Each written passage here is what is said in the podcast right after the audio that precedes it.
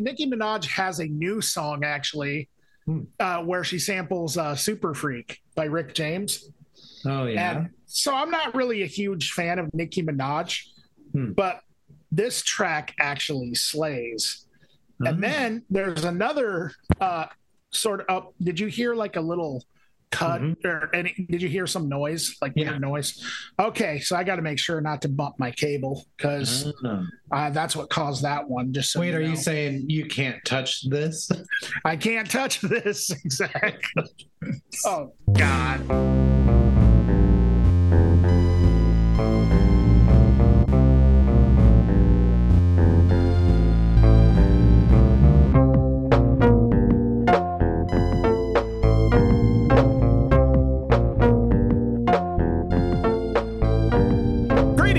Citizens of Earth. Welcome to Accelerative Thrust. I'm Dan.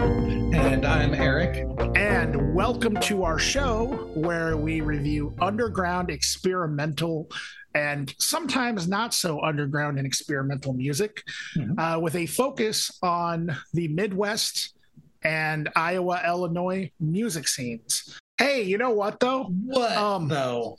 So check this out. Uh, okay. You know who you know who Meg is, the drummer of the White Stripes. Sure. Yeah. Have you have you heard about the whole thing that happened in the last couple of weeks with her? Yeah. Where I don't know. Someone said she was bad, and everyone else said she wasn't bad. Yep. Yep. There was a journalist who um, said that I, something to the effect of like White Stripes, the tragedy, called it a tragedy of the White Stripes, is that they would have sounded a lot better with even a half decent drummer. Mm. And then a whole bunch of drummers came to like Meg's defense. Yeah. Yeah. What's your As, what's your as they should. I, I think- say I agree one I hundred think she's great. Um, I do too.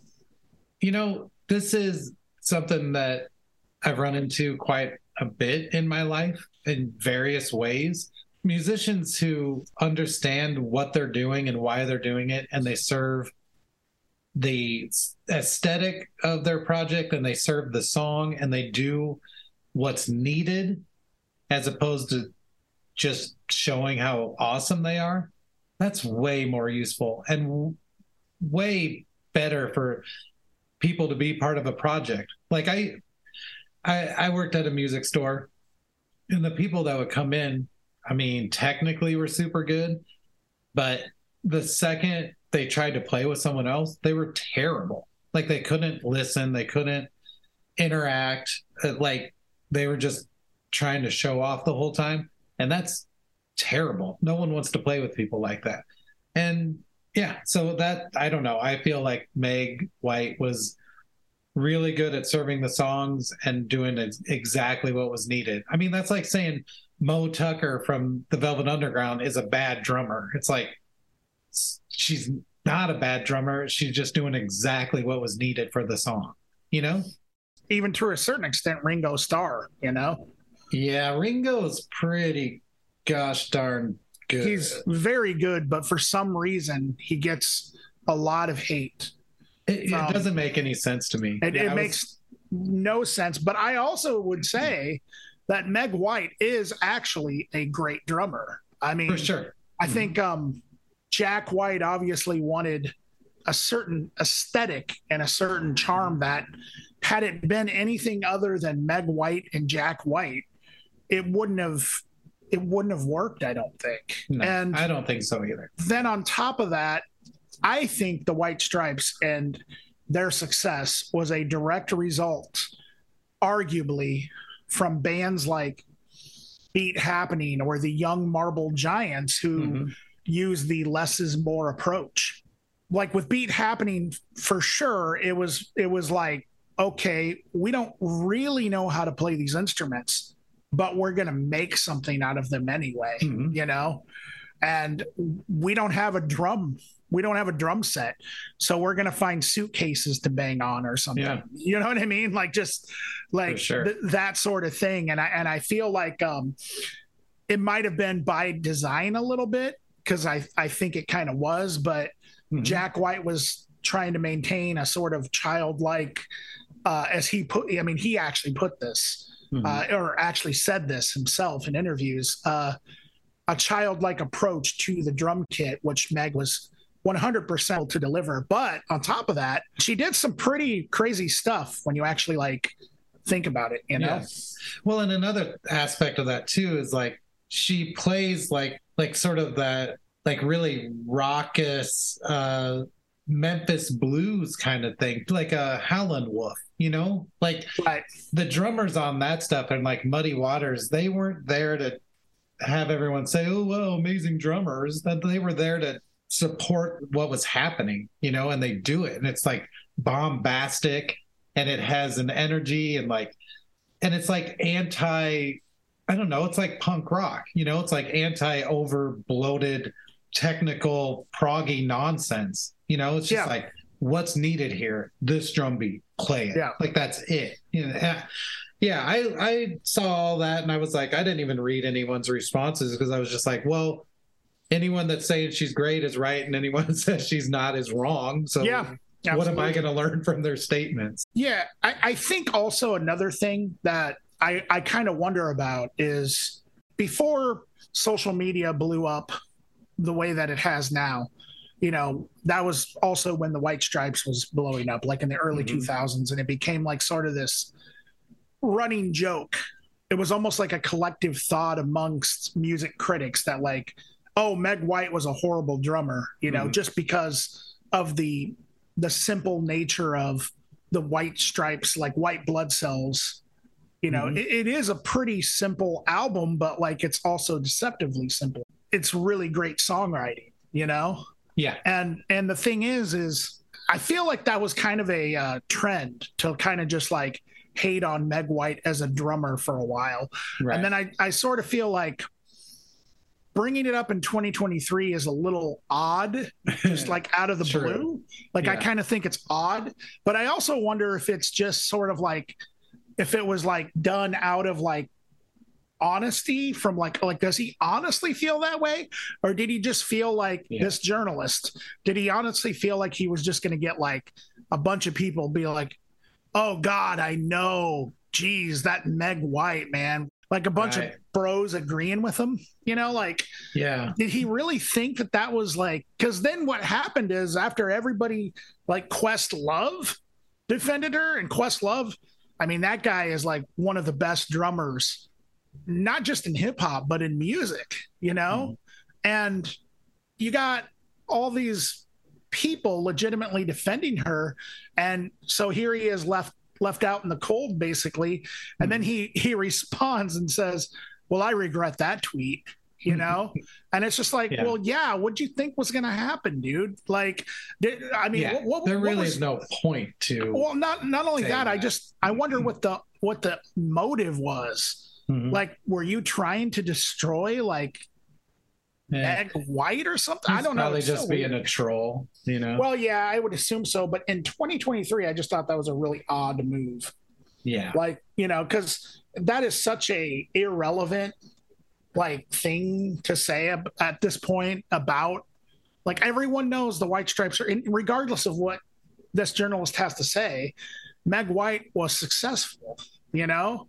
So like, mm-hmm. what difference does that? What difference does it make to you? You yeah, know, especially since they're done. Since they're done, like, yeah. Who cares?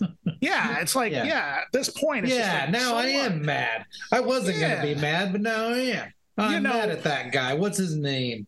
I, uh, jeez, I don't know. It doesn't matter. yeah, who cares? I'm gonna call him Max. Yeah.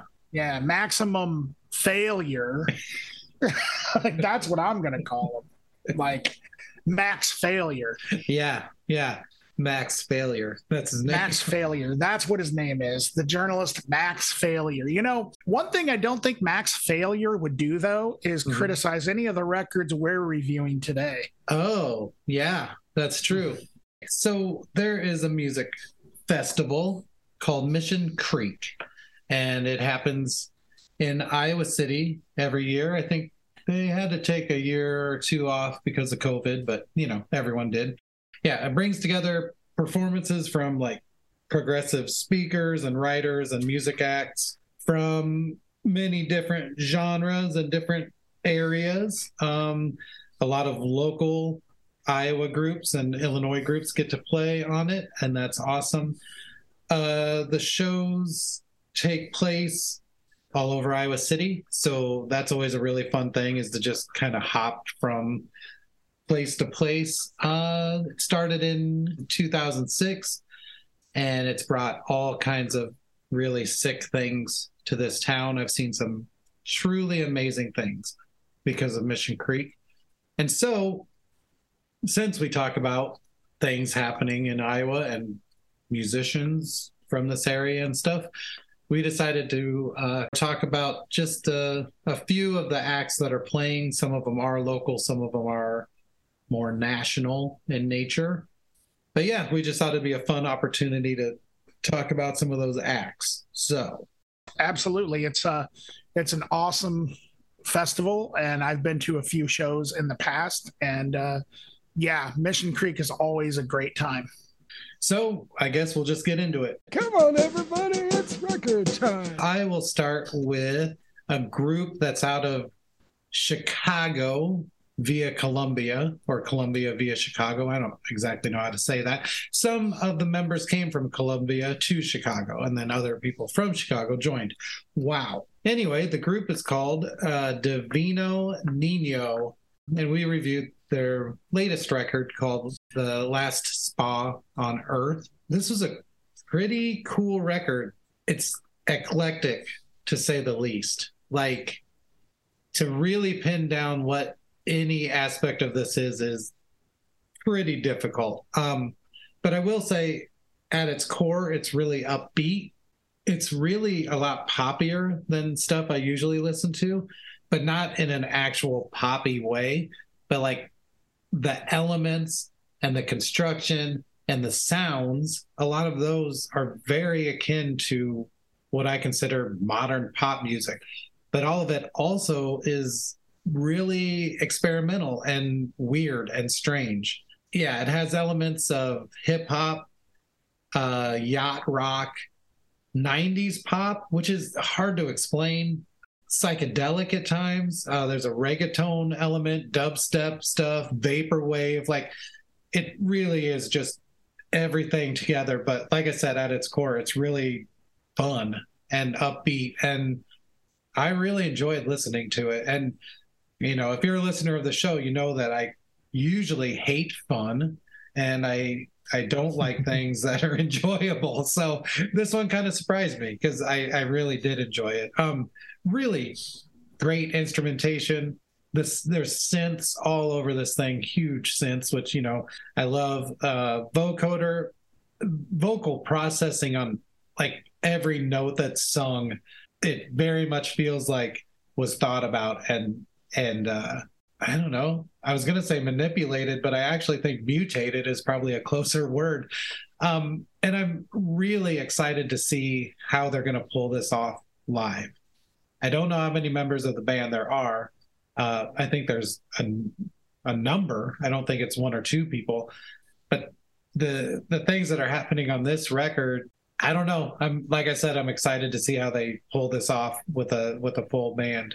Some of it's in Spanish, some of it's in English, and it does incorporate a lot of like I guess Colombian elements to it as well. But like I said, it's just one thing in, in this huge melting pot of um, of sound. When it came to trying to figure out what this sounds like, I was at an absolute loss. I'm sure there's people that listen to more like modern indie psych pop stuff than me. But the things that I've heard that I sort of thought management, maybe something like LCD Soundsystem, but then also like Earth, Wind, and Fire. Like there was really a heavy soul kind of funk electro element to this too. It also reminded me of that uh, Retros album that we reviewed a while back. Just how eclectic it was. But yeah, I'm really stoked to see this and everyone else should go see this too. What do you think, Dan? Yeah, I I really like this a lot. There is a lot going on as you touched on. I mean, for the most part, I personally would describe this as kind of like psychedelic rock with a heavy pop side to it for sure. Mm-hmm. Uh, but it, it it is a pretty experimental record, but it's not it, it's not experimental enough to where it would push those people away. I think that in fact, uh, this record is maybe designed to kind of bring in listeners of pop music a little bit, um, if anything. Uh, and it's done really well. I mean, there's definitely elements of, as you said, Erik, psychedelic pop, synthwave. Uh, there's even a hyper pop element, mm-hmm. definitely soul and funk. There is there's some auto tune, like you mentioned, the vocoder and auto tune, and I don't know. There's kind of this club music thing to it, but here's something that's interesting. I actually kind of uh, looked into this album a little bit because I was mm-hmm. just it was so interesting to me. But apparently, it was uh, recorded. The theme that they went into the studio with was Doomsday mm-hmm. and like the end of the world. However, I think they were trying to take that theme and rather than make it make something uneasy, they wanted to kind of come out at the other end on a positive note, mm-hmm. which would totally describe why it's called Last Spa on Earth, I think. You know that totally makes sense going with that concept but it also i think explains why it's so upbeat. I mean a lot of the uh the lyrics were sung in a, in another language. I do wonder if like a lot of the uh a lot of the lyrics sung had something to do with like apocalyptic thing uh mm-hmm. themes and stuff like that mm-hmm. um which i think totally makes it interesting um and yeah uh, it's really well done and i also would be very interested in seeing how they would uh, do this live um, as far as the stuff it reminded me of everything that you said Erik for sure but also it kind of reminded me a little bit of the young fathers album that mm we mm-hmm. Uh, reviewed i would say a little bit of animal collective mm-hmm. and then also parts of it really reminded me of this group called the step kids who are kind of in the same sort of genre, I would say, as this group, and they're an, another act that's on Stones Throw Records, uh, and so kind of reminds me of of that stuff. Cool. So yeah, um, do you know what day they're playing? They are playing on Friday. You know, I should also say that this um, this festival is taking place very soon. So it starts mm-hmm. on Thursday, April 6th, uh, and then runs through Saturday, April 8th. So uh, when you hear this episode, that will literally be in a couple days. So I don't think everything's sold out. I, am not sure. Um, so I think you can still go to these things. But Divino Nino is playing on Friday, April 7th at Gabe's at 1045. Oof. I'm an old wow. Man but I'm going to make that yeah. work. yeah, that I mean, totally. I'm gonna I'm gonna try my best. Okay, so the uh, artist uh, that I am going to be talking about, the first one that I'm going to be talking about, is this group called Ebony Tusks. Um, and the name of the record is Heal Thyself. And they are from Lawrence, Kansas. And there are three members Geese, Geisek, uh, then Marty Hillard, and DJ Daniel Smith. What Ebony Tusks is, to my ears, is very well put together uh, noise industrial influenced hip hop um, with some other things going on. Now, it it's got a very um, unsettling feeling about it, uh, which is something that I I really like. Um, it's very dark sounding, definitely grimy and gritty. And uh, the three MCs, I think there's three MCs total. So, because I, I think DJ Daniel Smith, at least reading one of the bios, I think he raps sometimes as well, as well as DJs. But the interplay between the MCs is really great. Um, and they kind of represent something that I feel is not it, it's you don't see very many groups in hip hop much anymore and i mm-hmm. think that's what i really appreciated about it um, most rap artists today seem to be solo i mean there's a lot of you know crew cuts and things like that there's always like tons of tracks out there with five or six guest spots and things mm-hmm. like that. But you don't really, you know, you don't see like the whole uh, Beastie Boys public enemy type thing very much in hip hop nowadays. And that's one of the things that I really appreciated about this overall. I'm not sure which one, you know, I'm not sure who's rapping when they're rapping. So I, I can't really tell the difference between the two MCs just because this is the first time that I listened to them. But uh, they both kind of have that sort of nasally sort of thing going on a little bit. So uh, one of the MCs really does straight up remind me of Eminem, uh, mm-hmm. just the way that he he raps and the sound of his voice.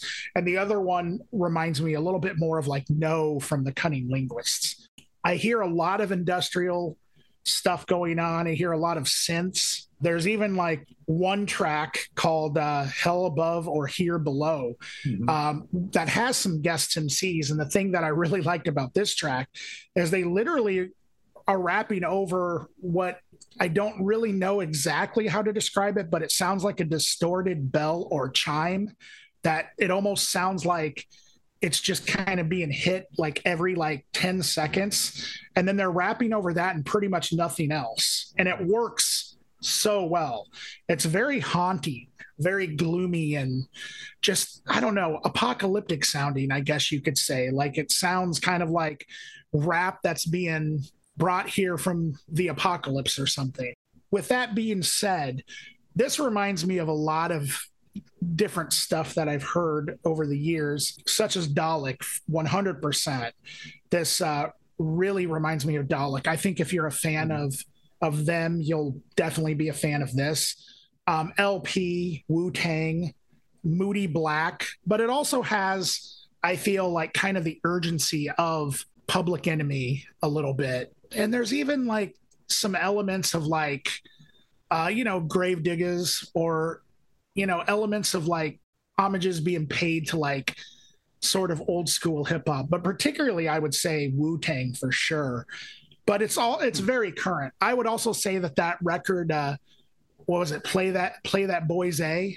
Yeah. Um, I a lot of this reminded me of that, and even going away from hip hop, like some of this stuff really reminded me of like um, Nine Inch Nails or you know stuff like that, or or Skinny Puppy, even mm-hmm. like some of the soundscapes that were made, or even like I would say like the uh, lingua ignota. Some of it even reminded me of that stuff, you know, mm-hmm. like just some of the really just intense like you know musical landscapes or there's even sort of a drone element you know like granular mm-hmm. breath brian barr's side project and stuff like that in the music so yeah i think if you're a fan of that also mimi barks really mm-hmm. reminded me of that so there's there's definitely a lot more than just hip hop going on here which i think is that's something that's been going on in hip hop anyway for a long time i think the punk rock and metal side of hip hop has been represented a lot lately.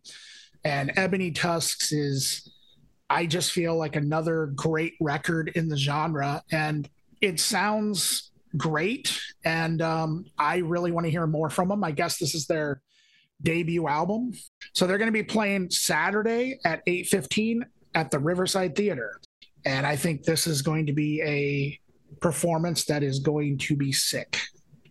Mm. Uh, so, what did you think, Erik? Yeah, I I loved this. I mean, really was pretty into it. Like you said, it's like intense grime, noise, industrial, hip hop. I think my favorite part of it was that they just weren't very concerned with following any musical norms. Some of the songs had beats that stayed somewhat rigid through the entire track or whatever, but other times it seemed like things were just randomly happening. They weren't like verses and choruses and parts. It was just like soundscape with the rapping over it. It just it was really cool to hear that approach. I think as a synth a synther, I don't know if that's what it's actually called, someone who is into synths, synth fanatic. This was really fun to listen to because these are a lot of the sounds you get, um, especially on like modular synth or whatever, um, like that really clipping bias based distortion where it's like this isn't like guitar overdrive. This is like the sound of machinery breaking. Like the voltage is too high on this sound and it's just cutting it off and distorting it. There's a lot of deep bass and some of it is produced in standard bass ways, but some of it is like there's one track that literally it sounded like someone bumping into a microphone. Like it's crazy the samples they have, but also there's some really cool samples that are music music based or whatever, like with strings and organ and stuff like that. Usually chopped up, usually manipulated.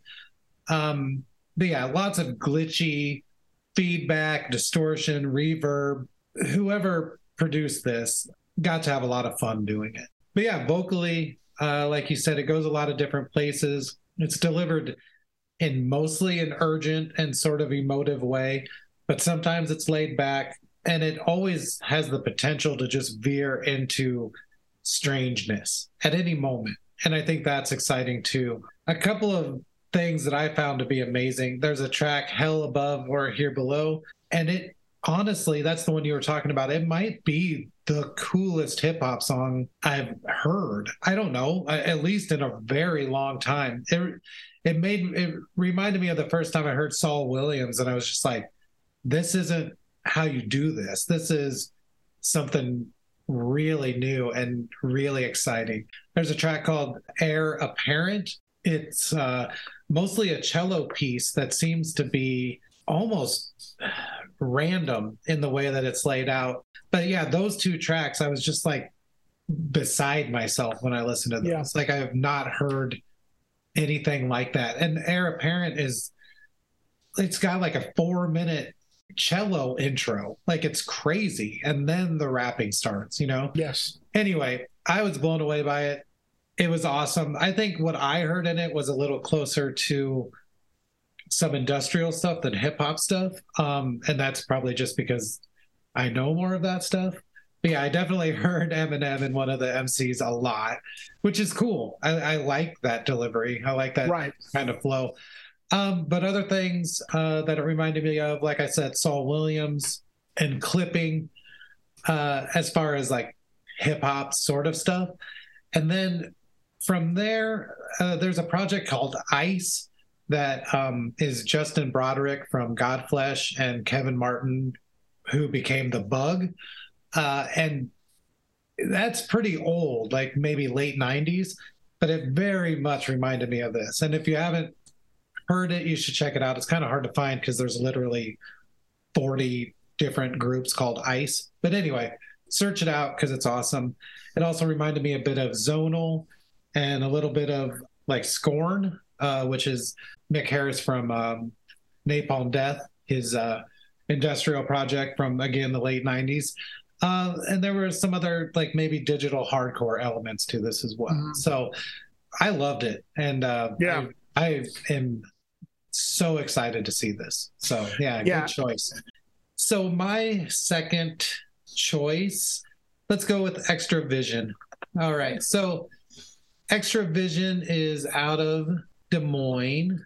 It's mostly, I think, a project by uh, Ryan Steer or Steyer. I actually know Ryan, and I but I've never asked him how to pronounce his last name, so I feel bad. um, but yeah, so I have listened to Extravision. I've seen Extravision, and this record that we reviewed, it's called Nectarines of Mercy, and it came out in 2019 it was a lot different than what I thought Extravision sounded like. So, in my experience with previous stuff I've heard and seen them live, it was more like a like a psychedelic, not quite vaporwave, but very synth heavy sort of indie, deconstructed indie pop sort of thing. And it it's beautiful, great playing, great sounds, songs are great, Ryan's voice is great, and all that. But this record, Nectarines of Mercy, is not really like that.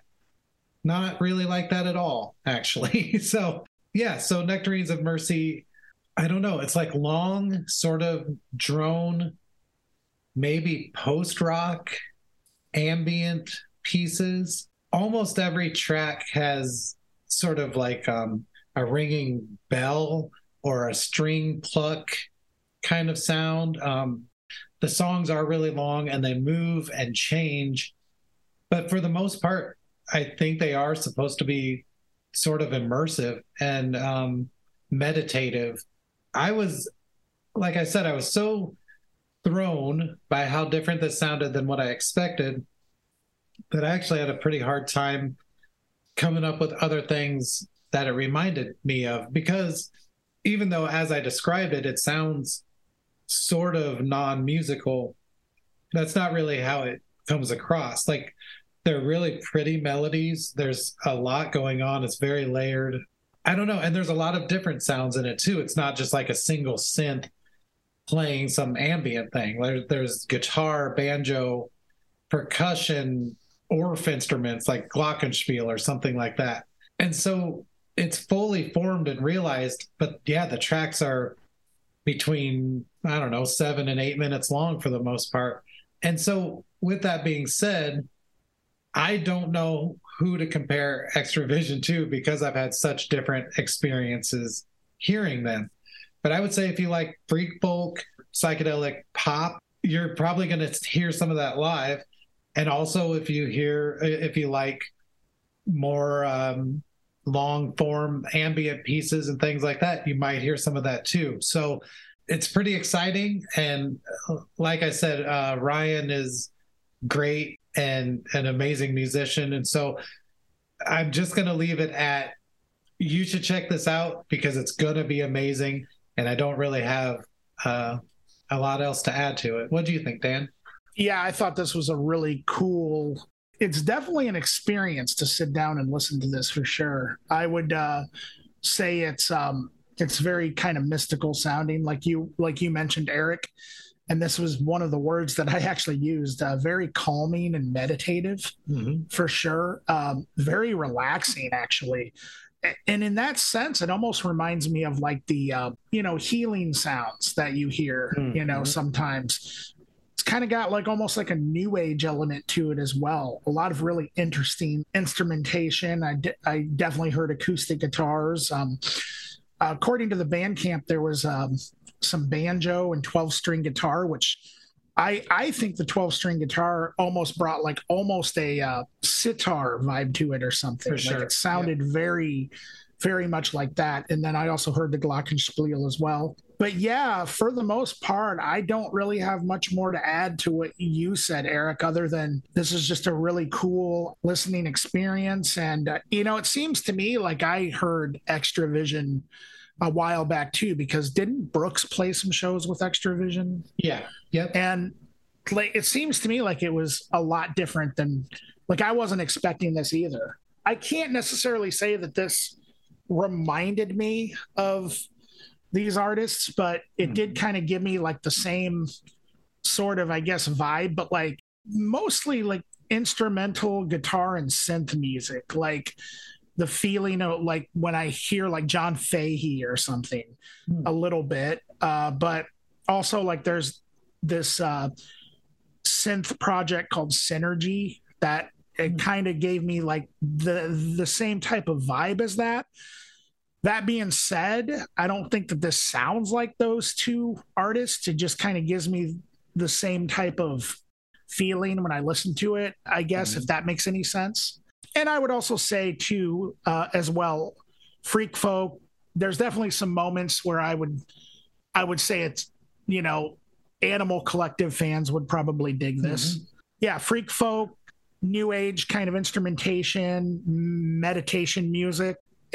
Kind of has all that in here, and yeah, really, really cool listening experience for sure. Nice. Yeah, and they're playing at the Riverside Theater on Friday at 7 p.m. So cool, cool. Yeah. All right. So the next artist I'm going to talk about, artist and album, is called Black Belt Eagle Scout. And the name of this record is The Land, the Water, the Sky.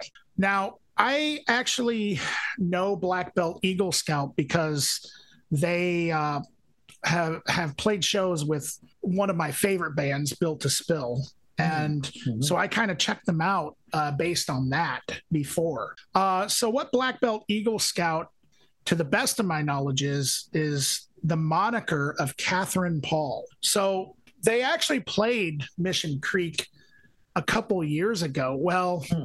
Not a couple years ago, but like 2018. And I actually showed up. They were playing downstairs at Gabe's when Built to Spill were playing upstairs. Hmm. Um, so they were playing like the early show, and Built to Spill was playing the late show. And I caught the last song. I like walked in while they were playing the last song. Hmm.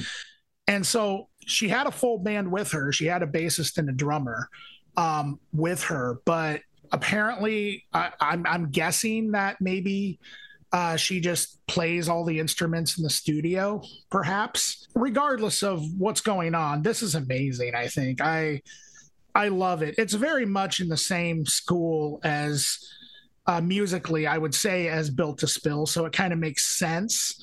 But also, there's a lot of different elements going on here. Uh, the work and the guitar tones are very gorgeous. I think it's pretty dreamy sounding. Sometimes the production has this layered thing going on, I think, that makes it almost shoegazy at times, but not not to the point where, you know, sometimes shoegaze bands the vocals are kind of purposely, I feel, buried in the wall of sound. That's not really going on here. It just kind of has that same sort of dreamy feeling to it. For lack of a better way to describe it, there's some really haunting melodies. I think Katherine has a really excellent voice. And just overall, I think what this is is just a really great sort of indie rock record. As far as like when it came to stuff that it reminded me of, I would say like uh, Sleater-Kinney, maybe a little bit of Liz Phair, maybe a little bit of PJ Harvey, Juliana Hatfield, but also, you know, maybe some Modest Mouse. It's just really great songs, I think, too. And I, I really enjoyed it. What did you think, Erik? I really enjoyed it too. I had not heard of Black Belt Eagle Scout before, and I had no idea what to expect. I think that um I came away from it with the same ideas as you did. I would say it, yeah, it could be called uh, dream pop to an extent, shoegaze, sort of. But like you said, it's not it's not buried in layers of noise or sound.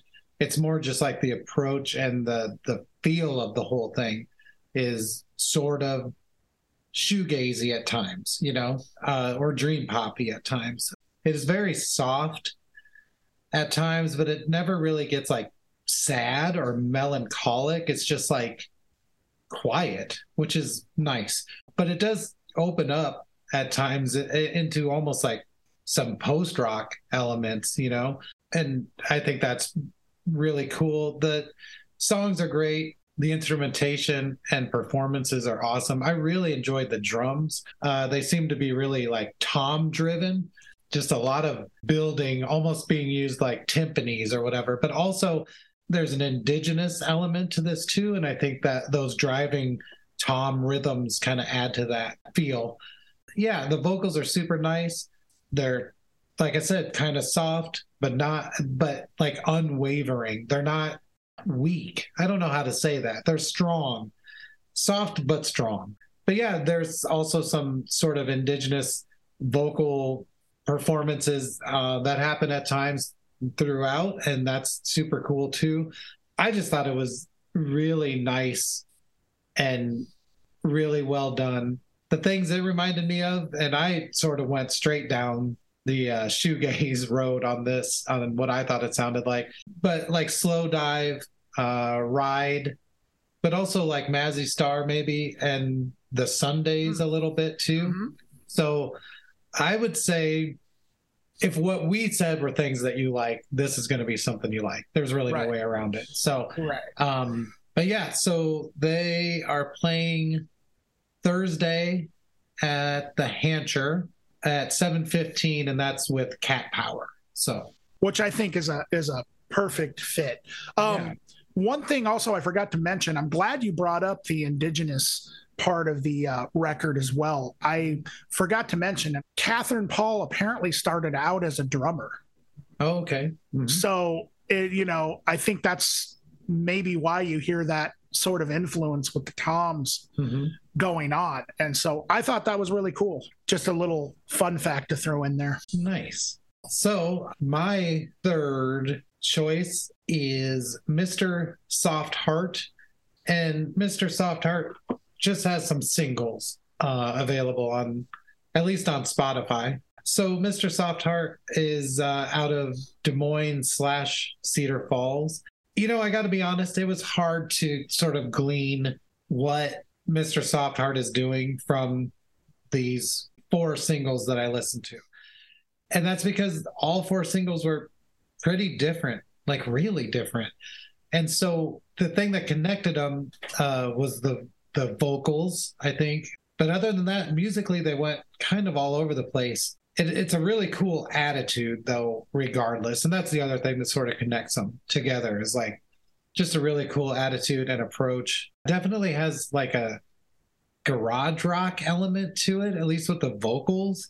I don't know how to describe that, I guess. Kind of just like that slapback reverb, almost shouting kind of deal, like Jon Spencer or something. And the la- the latest single sort of has a bit of that garage rock slash blues element to it as well musically. The other ones, though, are you know it challenges the, that idea by very synthy things happening. Some of it minimalist, some of it uh, pretty overt just like synth pop sounding, uh, kind of a no wave element, I guess, runs throughout most of the singles. But yeah, like I said, I I really want to hear a full length release from Mr. Softheart so I can see how this stuff is connected. Because I do think it's connected. I I think there's a vision here. But like I said, I wasn't really able to focus in on it with just these singles. So um, and I guess seeing a full set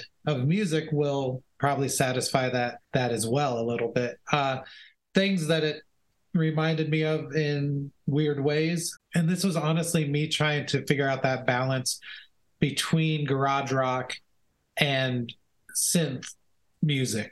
And so the things I came up with um, were Pussy Galore and Ultravox, uh, Brainiac, and like Wall of Voodoo.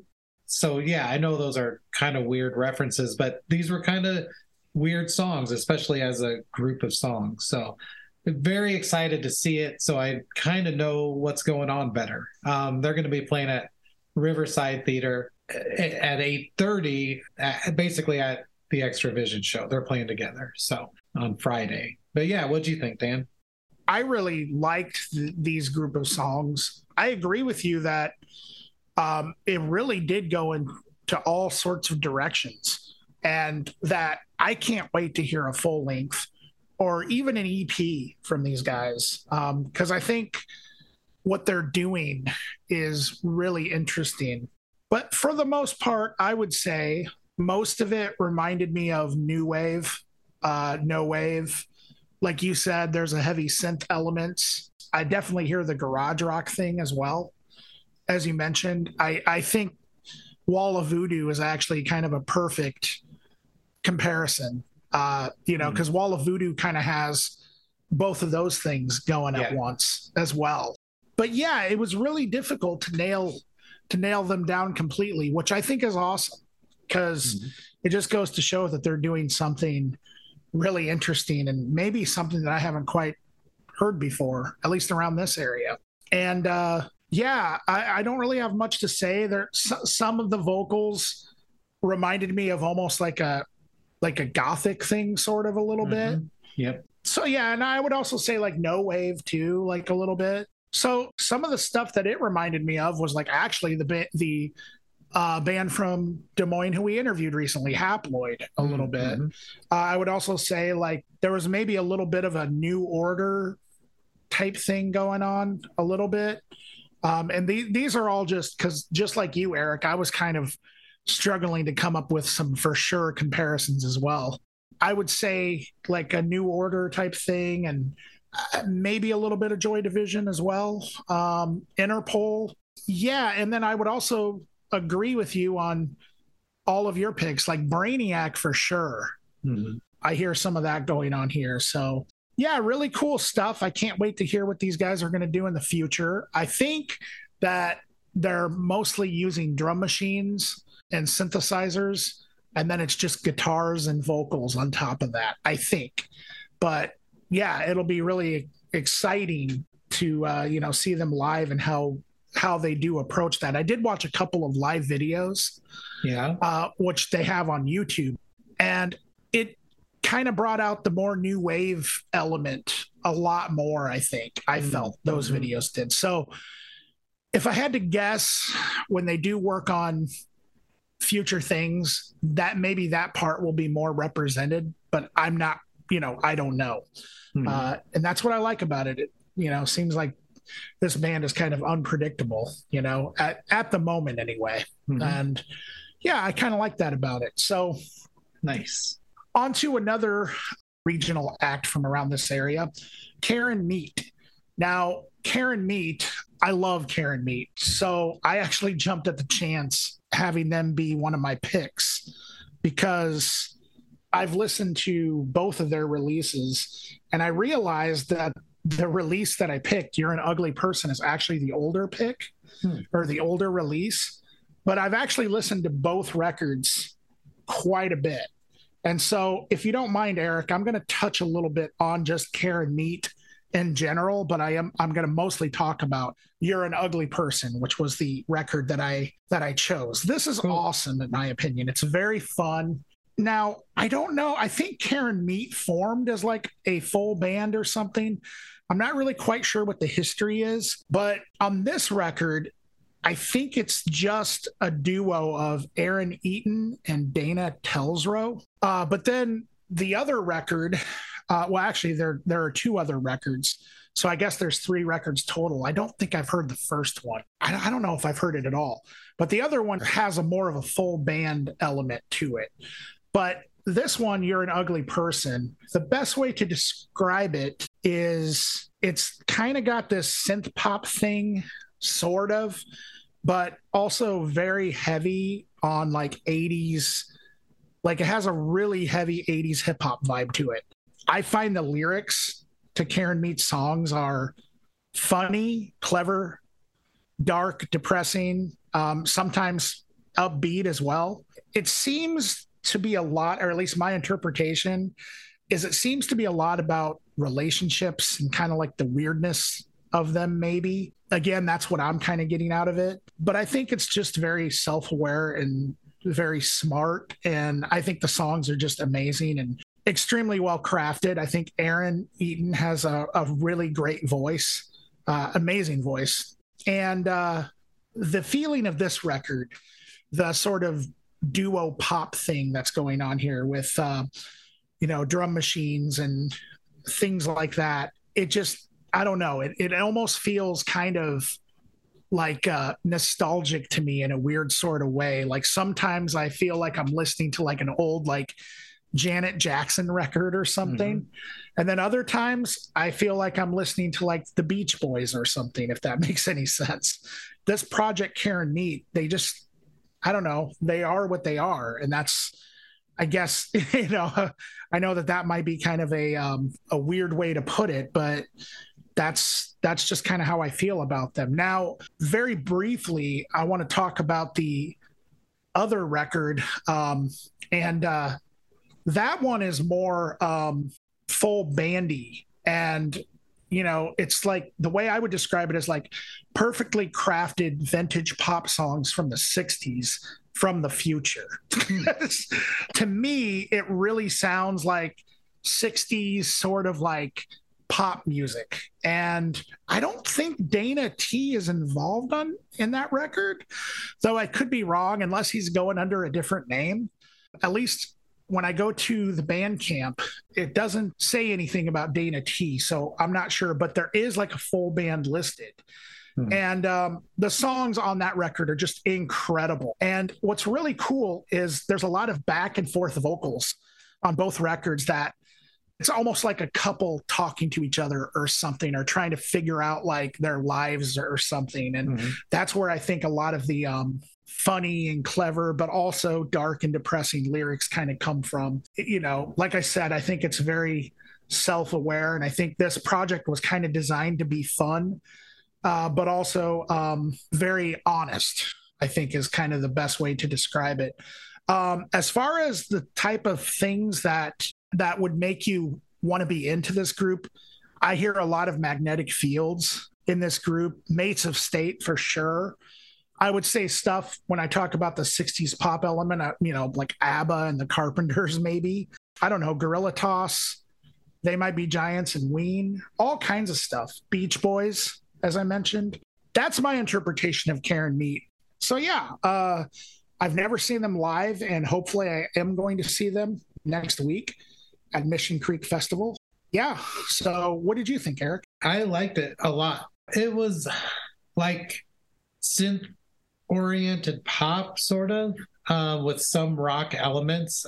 It, what I mean by that is there was minimal rock elements, but when they were there, they were huge. There's like some big old guitar solos and and things like that. Uh, it was it was really cool. It is nostalgic, like you said, like very 80s. And I don't mean like someone trying to sound like the 80s. I mean, this really actually sounds like it. I, I don't know how they pulled it off, but it's awesome. Really cool synths, cool guitars. Uh, I love the drums. I think they're fake. Like you said, lyrically, super self aware and like seems to be about kind of working on yourself, you know?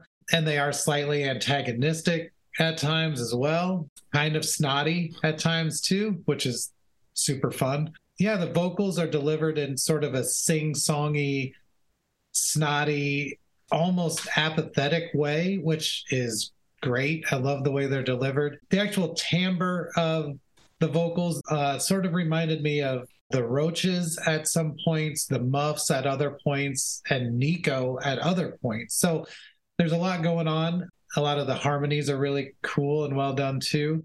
Yeah, I just I thought this was great. There's not really a lot more to add to it. Uh, it's just really well crafted, self-aware, somewhat tongue-in-cheek, yet somewhat morose and dark at times too. It's really a lot of fun.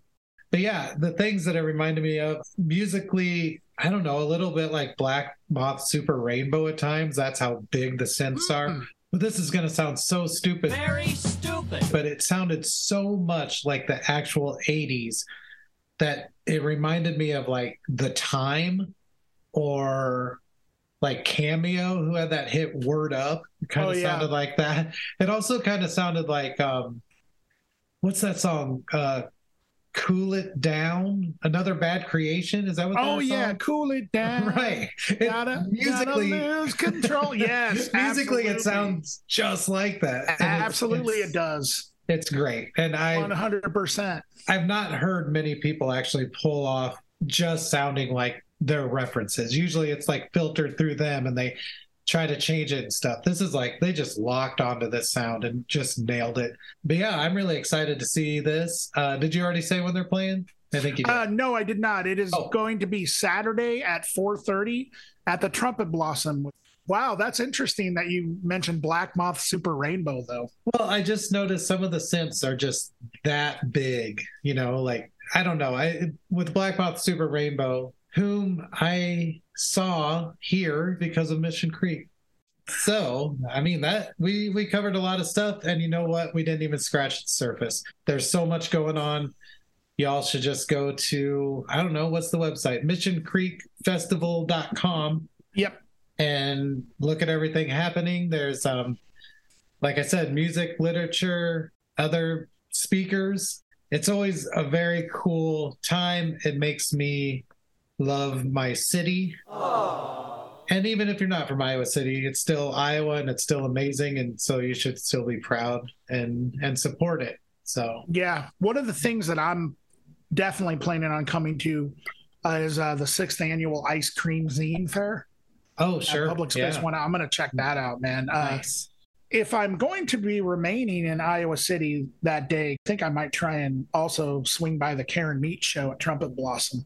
Heck yeah. Uh, which, man, I wish I could just go to all three days, but that's probably not going to happen because I really want to see Ebony Tusks a lot. Mhm. And I would also like to see Mr. Softheart. I mean, honestly, I'd like to see all these groups, Yeah. but yeah, we'll see what happens. Nice. Anyway, Yeah. uh, so yeah, get out there and you know support your local music scene. There, there's always cool stuff happening at Mission Creek every year that I've been there. Yep. Um, it's been fantastic. So For sure. Nice. Um, Man, we we, learned that- it, we played it pretty straight today. we did, we did. We've been taking everything real serious lately. I hope we can get stupid Very stupid. Yeah. again, again soon. You know, and I don't know what it is with. I, don't- I don't know what it is. I've been kind of. uh I've been smart lately, Erik. oh man, what I are need you to doing? turn stupid. Yeah, and I've been stupider, but I I think it makes me less funny. I don't know. Yeah, it's kind of like when I'm stupid, I'm funny. Uh, but then when you're stupid, it's like, Erik, you're not as funny. yeah, You need to be smart. like can you wake up your stupid brain, please? yeah, exactly. We have a show to do. Stupid. Getting out to these shows, I think will liven me up, Wake you up. Yeah. make everyone get ready for spring and having fun again. You know, Mhm. sometimes it takes a minute to to transition from winter to spring, but this will definitely help. All right. Cool. Well, thank you for listening. and I hope that everybody enjoys uh, their uh, Mission Creek experience. Um, if you're not able to make it to the shows, you know, go check these bands out on Spotify or Bandcamp. And if you really like it, uh, you know, buy a record or buy a T-shirt or something. You know, Or see them next time they come through. yeah, or see them next time. I mean, um, three of these artists are Iowa artists, Yeah. so Nice. um, but yeah, I uh, I suspect a lot of them are probably going to like the feel of Iowa City, and yeah, a lot of artists, a lot of a lot of artists that come to Iowa City seem to come back. So Yeah, that's for sure. Yeah. So anyway, uh, like I said, missioncreekfestival.com. Uh, for more info, you can find more stuff about us at Instagram or Facebook. Uh, we have videos of the podcast. I mean, they're not really videos, they're audio, but they're on YouTube. And hmm, I don't know. That's about it. Yeah. yeah, yeah, sounds good to me. Signing off. Uh, All right. We'll see you guys next week. Bye. Bye.